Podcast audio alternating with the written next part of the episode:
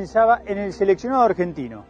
Madero, Lofreda, Ure y otros lideraban una camada que había crecido bajo el ala de los gloriosos Pumas que los precedían. Estos jugadores, jóvenes y talentosos, eran la locomotora del poderoso tren de los Pumas de los 80. Guastela me llama un día, me dice, mira, vamos a comer, tenemos que, vamos a afrontar una gira muy dura, hay que hacer un equipo nuevo, este, pensaste en algunos nombres, yo, yo tengo algunos nombres, me dice él, son jóvenes, y me dice, tenemos que hablar con cada uno de ellos.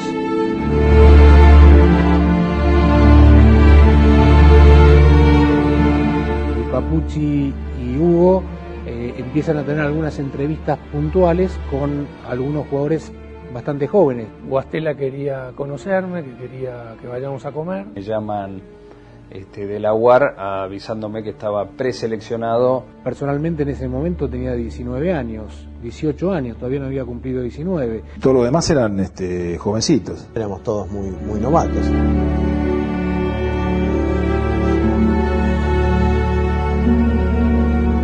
Ahí estaba Madero, Lofreda, Cubeli. Y bueno, fuimos a comer, Guastela empezó a preguntar cosas, hablamos.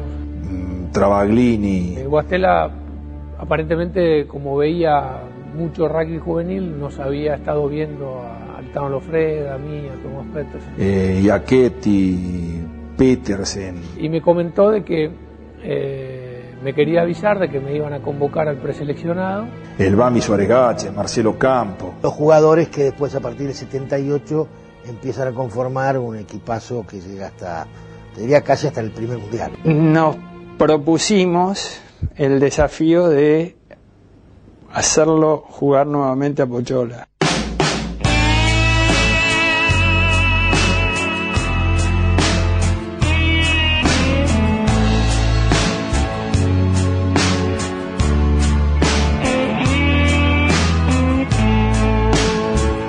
Los nuevos Pumas no estaban solos. Sus primeros pasos en el seleccionado los iban a dar con el respaldo de un veterano de mil batallas que volvía a ponerse la celeste y blanca. Héctor Pochuela Silva entregaría sus últimos años de rugby para apadrinar a estos nobles integrantes del seleccionado de fines de los 70. Claro, yo era, ya tenía 34 años, era bastante grandes y grande y había chicos de 19 años como Cubeli. Pochola hacía como 5 años que no jugaba. Y, bueno, dijo, sí, yo estoy, yo estoy para hacer el esfuerzo.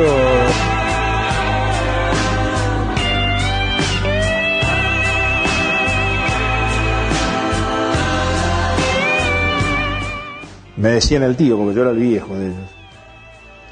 Y la verdad que nos divertíamos muchísimo.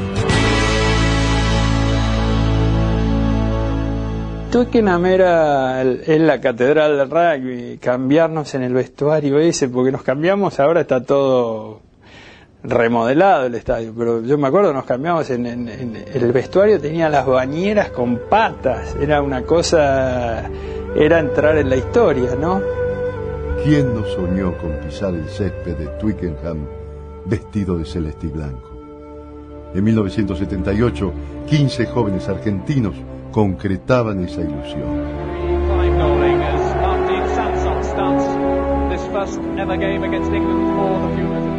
El partido frente al seleccionado inglés marcaba el bautismo de fuego para una generación de jugadores que iba a llevar a los Pumas a lo más alto del rugby mundial. Recuerdo que fue un, un penal que, que le hacen a Ricardo Landajo.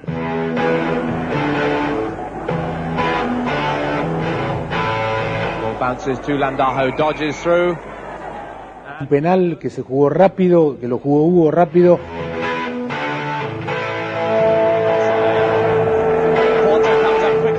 Decide jugarla rápido, correr sesgado. Y yo me adelanto y lo acompaño. Y en un momento quería buscar un espacio y estaba Pasaglia y, y que en, en algún momento medio como que lo interceptaba. Sin quererlo, le estaba interceptando y le estaba molestando la, po- la posibilidad de poder escaparse por otro lado. Encontró un agujero, se fue por el ciego y se la dio a Marcelo. Y no tuve otra cosa que idea buena o mala o no sé qué, que me pasó por, por mi mente de saltar sobre el back eh, el fullback inglés que era que me venía a taclear de frente. Lo más lógico es pegarle un golpe y caer adentro del ingol. Y no sé cómo, pero Marcelo se iluminó y saltó por arriba. Está dentro los 100 mejores try, ¿no es cierto? Y están las palabras de Marcelo cuando se trae. ¿Qué hiciste? Y dijo, y no sé qué hice. Realmente eh, no nos dimos cuenta hasta que lo vimos a la noche por televisión.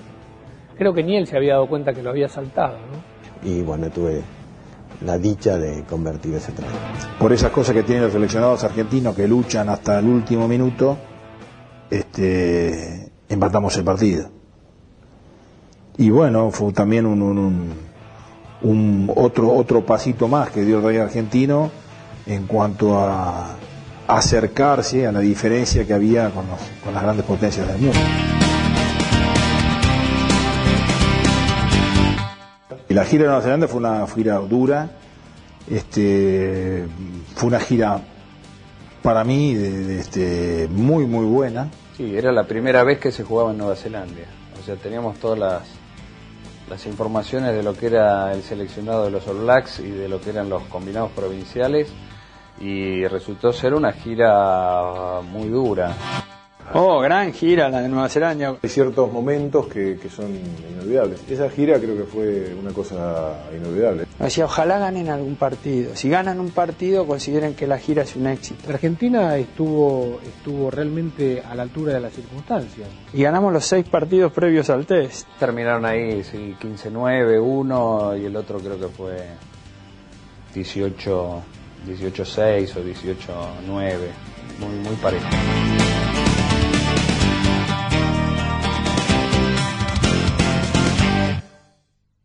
Era debutante en ese quinto partido contra un provincial que era un equipo importante, con jugadores importantes, Graham Moore y Lovridge. Y me ponen en el cuarto con Pochola. Y era el tranquilo pibe que mañana juegas conmigo, textual. Fue así. Y te quedas tranquilo. El jugador de rugby, el de los Pumas, es como el del Fórmula 1. Tiene que estar siempre a su máxima expresión.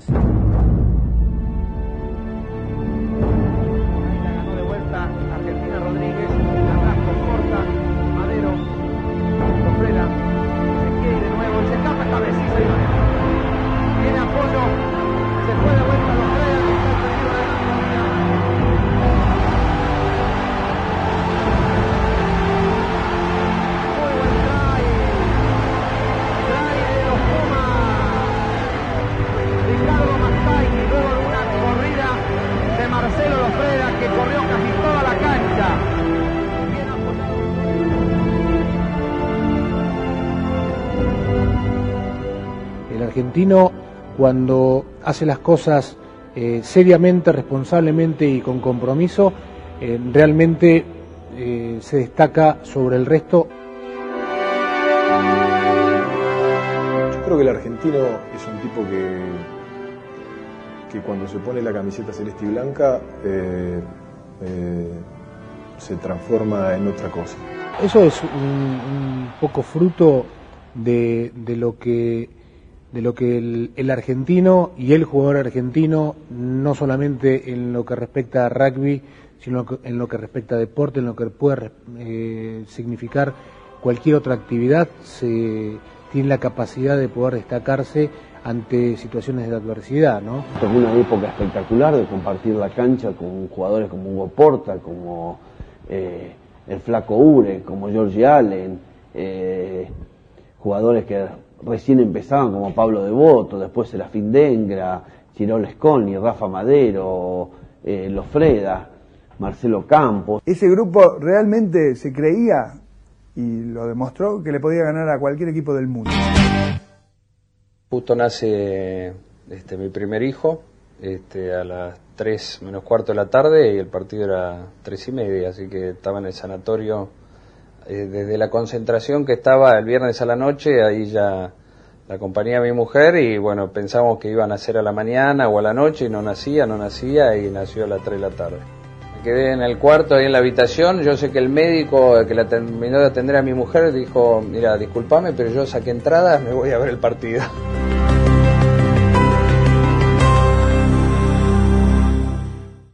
Son otros colores. Usan un nombre distinto. Si hasta tuvieron que sumar jugadores de más allá de las fronteras. Pero el corazón es el mismo. El alma de ese equipo que llega a Sudáfrica en 1980 encierra la ya legendaria garra puma. Vamos a Sudáfrica con Sudamérica 15, una especie de invento que, que nos pudo permitir viajar a Sudáfrica. Camuflallado el tema de, de, no ser los Pumas por un tema del apartheid. Y de esa manera se formó un, un seleccionado mentiroso de América con jugadores chilenos, jugadores uruguayos, paraguayos y brasileros. Como Sudamérica 15 jugábamos todos de acá de Argentina para los test. Tanto en, en territorio sudafricano como enfrentamientos que se hicieron en Montevideo, en Paraguay y también en Santiago de Chile. Sirvió un poco para promocionar el rugby en Latinoamérica porque teníamos jugadores de, de traer jugadores de Brasil, un peruano, este, paraguayos, este, por supuesto chilenos y uruguayos. Este, y se hizo un excelente grupo.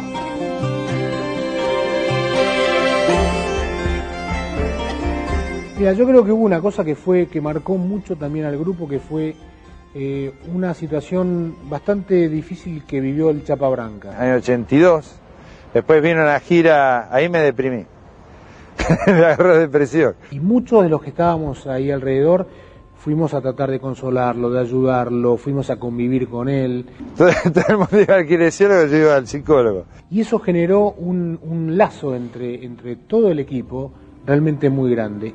No jugué un test y el otro jugué y ganamos. Sudamérica 15, en una mágica tarde de Hugo Porta, consigue la increíble hazaña de doblegar a Sudáfrica en Bloemfontein.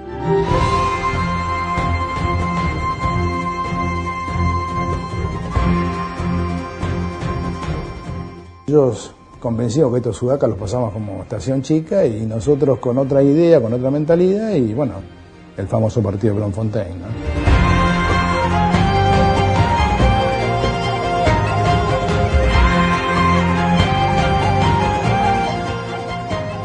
Yo terminó el partido y entramos al vestuario y entre toda esa alegría, ¿no? Salgache me dice, ¿cómo salió el partido?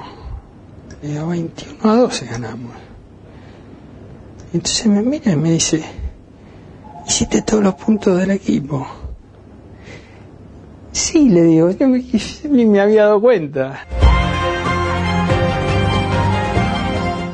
Estábamos decididos a dejar todo este, hasta las últimas consecuencias. Yo no, no participé, pero creo que el grupo ahí hizo una epopeya. Es un partido que hoy en Sudáfrica la gente se sigue acordando de eso, ¿no? Creo que a partir de ahí como que se rompió el mito que ganarle a una potencia de esas extranjeras era imposible. Y fue, fue una sensación prácticamente única.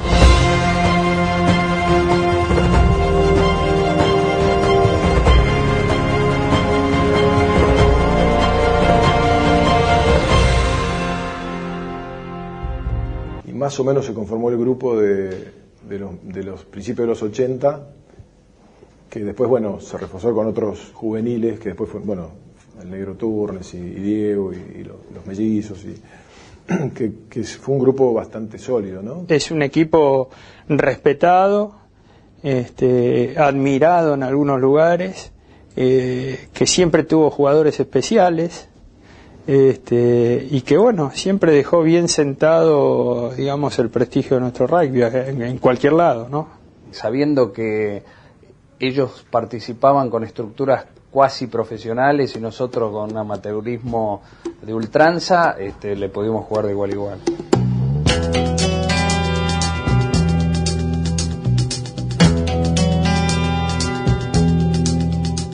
En el mejor momento de la generación de los 80, los Pumas viajan a Australia y concretan una gira histórica.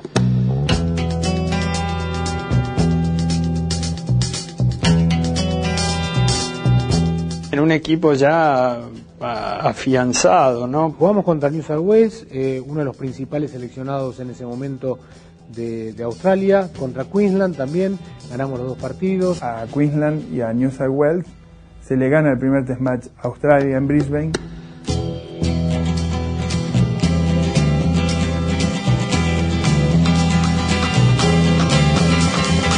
Haberle ganado a Australia, Australia, vamos a lo que fue eso. Impresionante.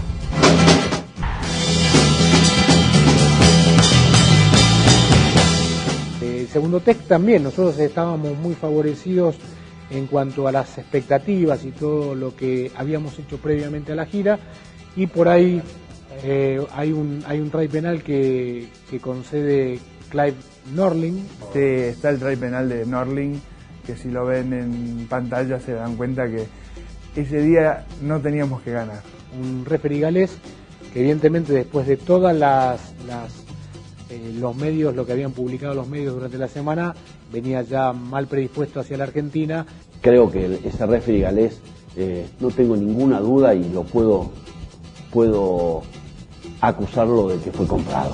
That will be a decision talked about for a long time.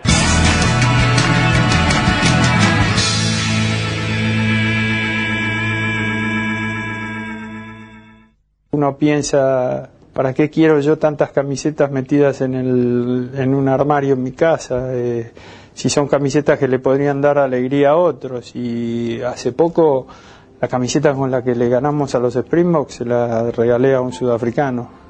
Eh, la llevé a Sudáfrica y le dije, esta camiseta tiene que estar acá porque la, a- la vas a cuidar, la vas a cuidar más que yo. Y ese tipo lo llamó a, lo llaman las botas y le dijo, tengo una camiseta acá que lo único que le viste vos es el número 10 en la espalda.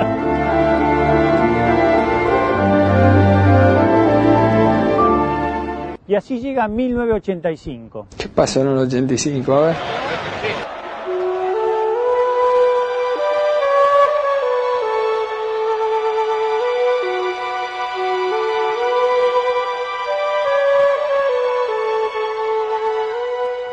A 20 años de la hazaña de Ellis Park, los Pumas iban a homenajear de la mejor manera esa epopeya.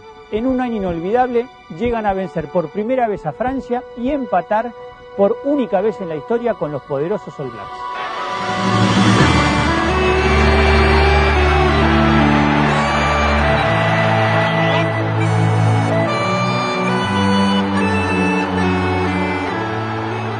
El gran equipo de los 80 estalló en 1985, el año del triunfo contra Francia, del heroico empate contra los All Blacks, el año del mejor apertura del mundo.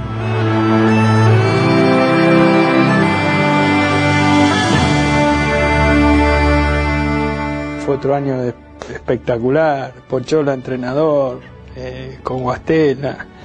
Eh, fue un año eh, importante porque bueno, la- el primer triunfo con Francia parecía increíble ganarle a Francia. Me acuerdo yo la evolución de, jugarle de igual a Francia, de igual a igual, y me acuerdo mis primeros partidos contra Francia, los franceses vinieron con el tema de los salteos era imposible agarrarlos para nosotros, era imposible pensar que alguna vez le podíamos ganar ese equipo, ¿no? Y bueno, eh, ese año fue, fue muy bueno.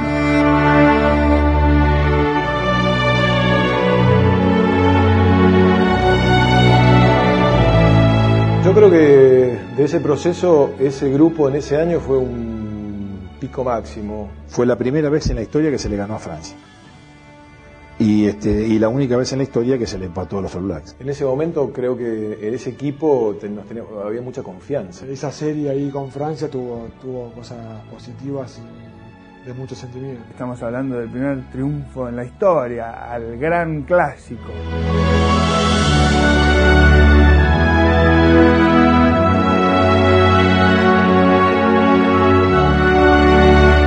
Sí, después vienen lo- los hombres de negro, que cuco mundial. Empatamos no- 21-21, pero creo que el, el partido más lindo del año que jugamos y de, ese, de esa época eh, fue el partido con Nueva Zelanda que perdimos, creo que 33-20. Y le hicimos puntos este, haciéndole tries a los All Blacks.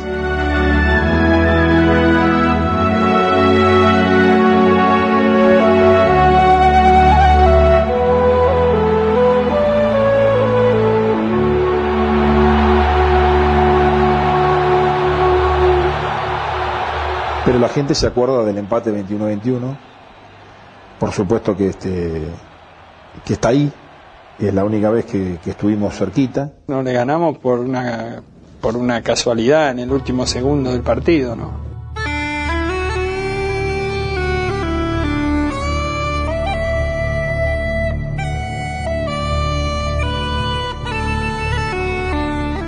Qué, qué lástima, ¿no?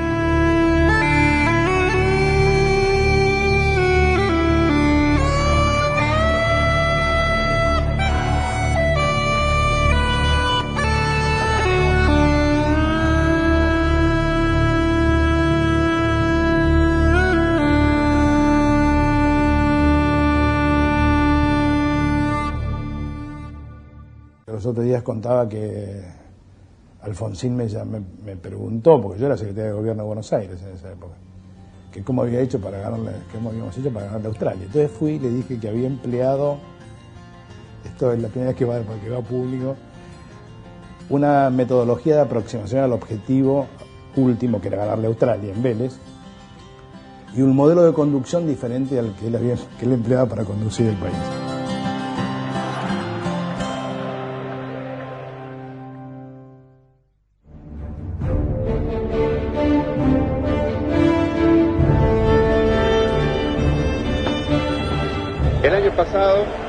De Francia y de los Blacks mostraron que Ferrocarril Oeste ya no daba abasto para el interés del público argentino. Y hoy, por primera vez en Vélez Sarsfield, por primera vez el estadio completo.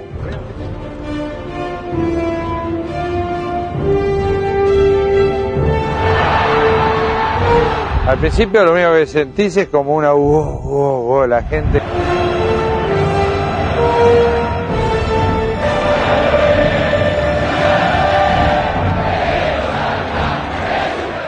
Luego de la brillante campaña de 1985, la expectativa por el rugby creció enormemente.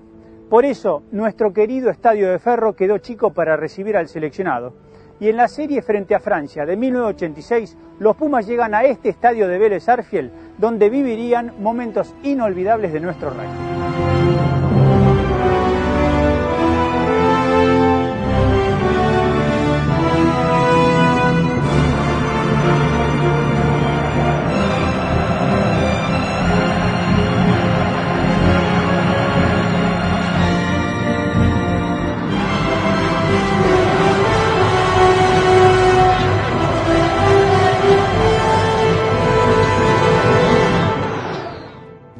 Para los Pumas es Vélez. Yo creo que el que mejor le calzó es este Vélez. A todos nos parecía que era imposible, que era eh, que, que no iba a estar llena, que iba a estar por la mitad. Hubo fiesta de esto que no hubo, se quedó gente afuera. Jugar en, en Vélez lleno, que explotaba en toda esa década, realmente son sensaciones que no se pueden describir con palabras.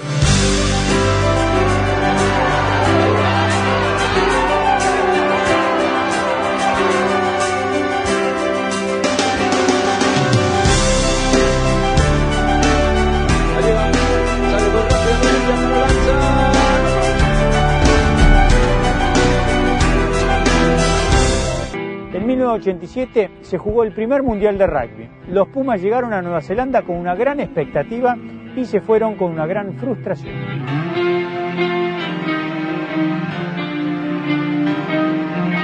El tema del mundial es difícil de explicar. Todavía creo que no lo tengo del todo procesado. Una serie de decisiones antes de ir que posiblemente no hayan sido las, las mejores. Resumiéndolo rápido, creo que nos habíamos confiado. Fue mucho sacrificio. Éramos atletas, éramos un equipo de atletas. Eh, físicamente no recuerdo haber estado mejor preparado en mi vida que para ese mundial. Pero no éramos un equipo de rugby. Se terminaron llevando algunos jugadores que, más que jugadores, fueron maleteros. Creo que, que hubo errores, pero de todos. Por culpa de todos, ¿eh? De jugadores, dirigentes, entrenadores. Fue la, la frustración más grande de mi vida rugbyística.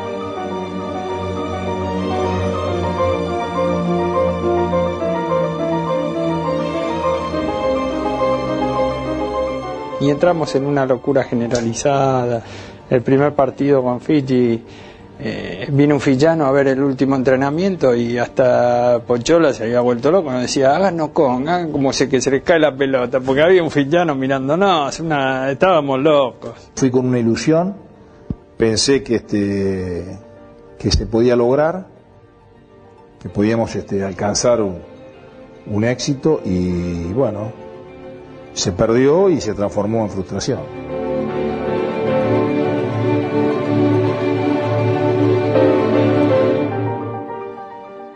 La serie frente a Australia de 1987 sirvió para demostrar que a pesar de la frustración del Mundial, los Pumas seguían vivos.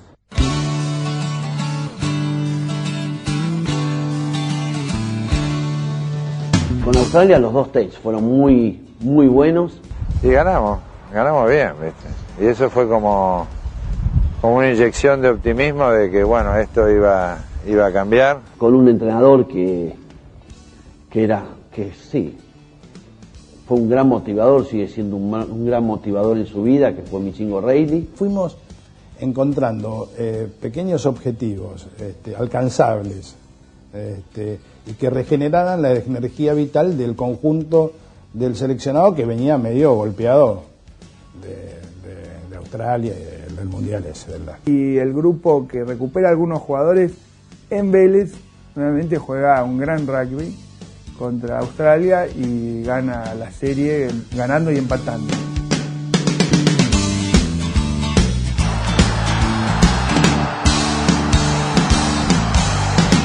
Quería demostrarme a mí mismo que realmente estaba en condiciones de poder seguir jugando y que podría haberlo estado en los meses, en, los años anteriores cuando, cuando no, no había sido convocado. Y era una revancha decir que seguíamos vivos y que podíamos seguir jugando. Y se jugó y se le ganó a Australia muy bien.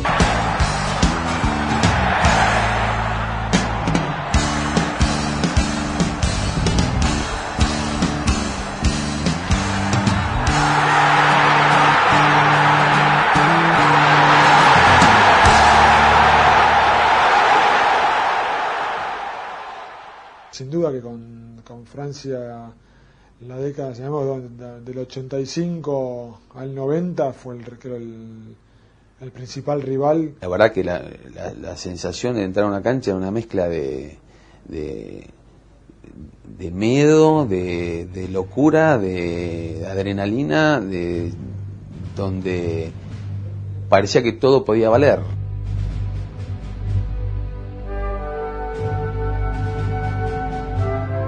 Yo era de la teoría cuando se terminaba acá, viste, ya está. Igual al tipo que me había dicho algo malo, ni siquiera tomaba un café con él o un té, tan británico no era. Yo después de Francia ya me, ya me retiré, me parecía que ya había cumplido mi ciclo y prefería eh, decidir, yo decir, bueno, basta y no que la gente me dijera, che, panzón, rajá que estás muy gordo y ya, ya estás lejos de la pelota.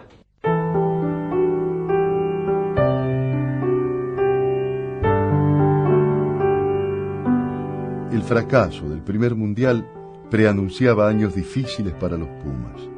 El creciente profesionalismo del mundo del rugby alejaba a las potencias de Argentina. Parecía que el tren pasaba y que la estación de la gloria quedaba cada vez más lejos.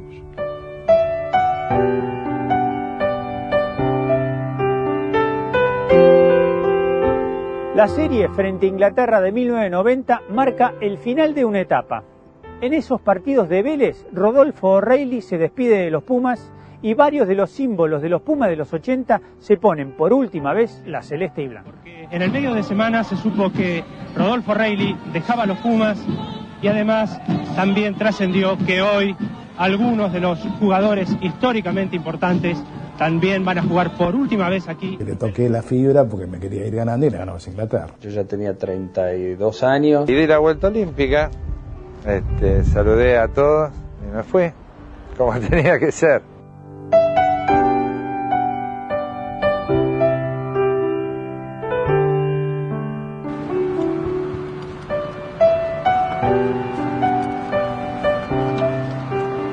Los Pumas siempre fueron un equipo simpático afuera.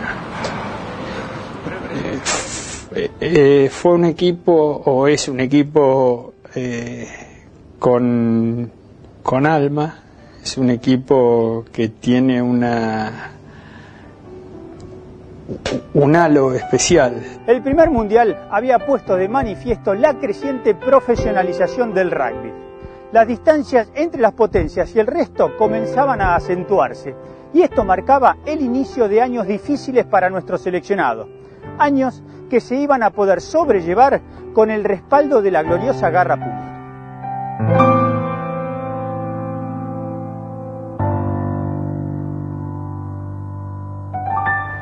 Fue muy lindo, la verdad.